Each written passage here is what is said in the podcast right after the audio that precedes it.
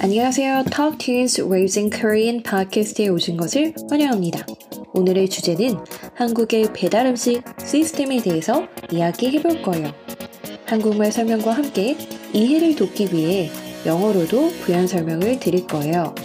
또한 충분한 이해를 위해서 대본도 웹사이트에 올려놓을 예정이니까 함께 보시며 공부해 주세요.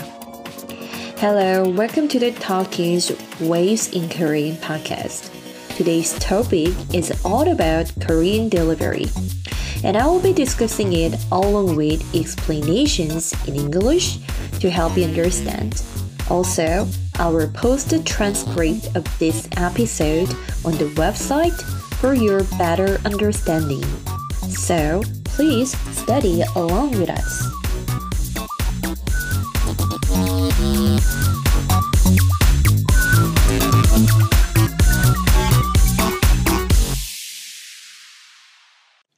여러분은 배달 음식 좋아하시나요?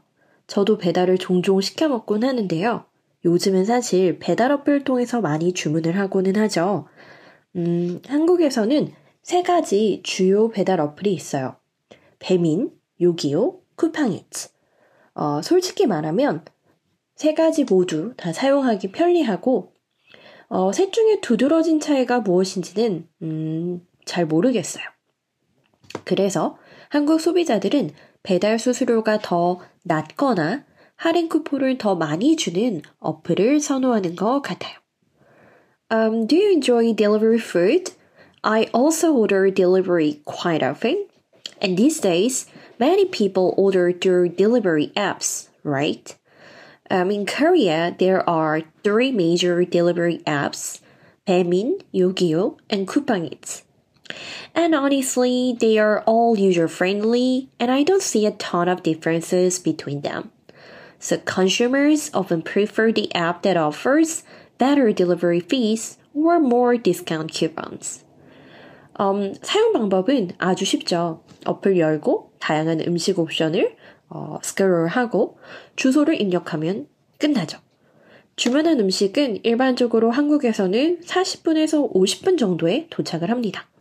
시간이 부족하다면 돈을 조금 더 내고 빠른 배송을 선택할 수도 있어요.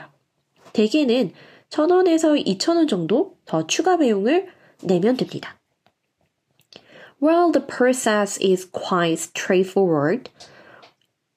Open the app, scroll through various food options, input your address, and done. The ordered food usually arrives in about 40 to 50 minutes, and if you're in a hurry, you can uh, opt for express delivery by paying an additional like uh, 1 to 2 dollars generally. 하지만 늘 좋은 점만 있는 건 아니죠. 여기 한국에서는 배달 수수료가 다소 높다는 불만이 조금 있어요. 배달비가 저렴할 경우는 1,000원에서 2,000원 선이지만 비쌀 경우에는 거리에 따라서 5,000원에서 7,000원까지 받기도 하니까요. 그래서 요즘은 더 많은 사람들이 음식을 스스로 직접 찾아서 가져가거나 혹은 집에서 요리하는 모습을 더 많이 볼 수 있어요. However, it's not always rosy. In Korea, some people complain about the somewhat high delivery fees, while it can be around like a thousand to two thousand won for affordable cases. Um, it can go up to 5,000 to 7,000 won depending on the distance for expensive ones. So these days, um, you will notice more Korean people heading to restaurant for personal pickups or cooking at home.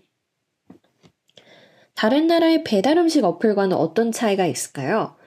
어, 저는 싱가포르에서 여행하는 동안 그랩이라는 어플을 통해서 배달 음식을 시켜 먹은 적이 있는데요. 어, 굉장히 빠르기도 하고 또 배달 기사님의 얼굴과 차종, 심지어 연락도 할 수 있다는 점에서 너무 좋았어요. 한국에서는 배달과 택시 앱이 하나로 묶여있지 않고 각각 나누어져 있기도 하거니와 배달 앱을 사용할 때에도 배달 기사님의 얼굴과 차종은 공개되어 있지 않거든요. 사실 여기서 제일 불편한 점은 배달하는 과정에서 문제가 생겼을 때 배달 기사님에게 바로 연락할 수 있는 방법이 거의 없고 배달 어플을 통해 주문한 가게에 직접 연락을 해야 하는 거죠. 이 부분은 한국에 여행 오셔서 배달 어플을 사용하신다면 조금 불편한 점이 아닐까 해요.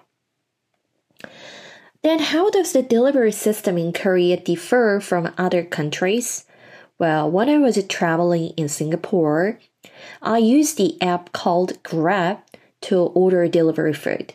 It was very fast, and you could even see the picture and type of vehicle of the delivery driver, and you could even contact them through the app.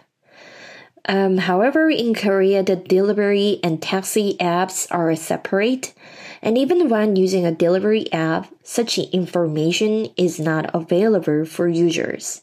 In fact, the most inconvenient part here is that when there is an issue during the delivery, there's almost no way to contact the delivery driver directly. You have to contact the restaurant you ordered from uh, through the delivery app. 자, 그러면 이제 배달 음식을 주문할 때에 특정 재료를 제외하고 싶을 때 어떻게 말할 수 있는지 한번 배워볼까요? 바로 무엇 무엇을 빼주세요 라고 할 수 있는데요.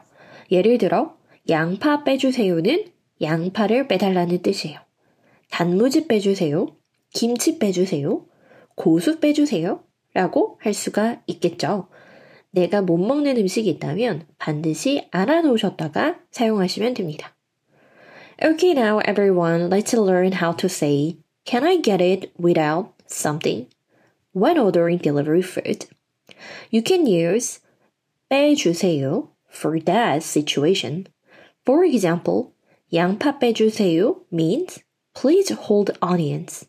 You can say 단무지 빼주세요 or 김치 빼주세요. 고수 빼주세요. It's good to know if there is something you can't eat.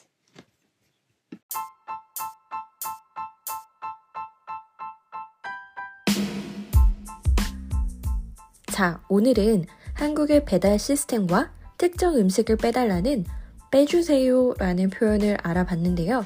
오늘의 에피소드의 대본도 웹사이트에 올라와 있으니 꼭 확인해 주세요. 그럼 다음에 봐요. Bye! So today we look at the delivery system in Korea and the expression 빼주세요 when ordering delivery food. The transcript for today's episode will be available on the website, so be sure to check it out.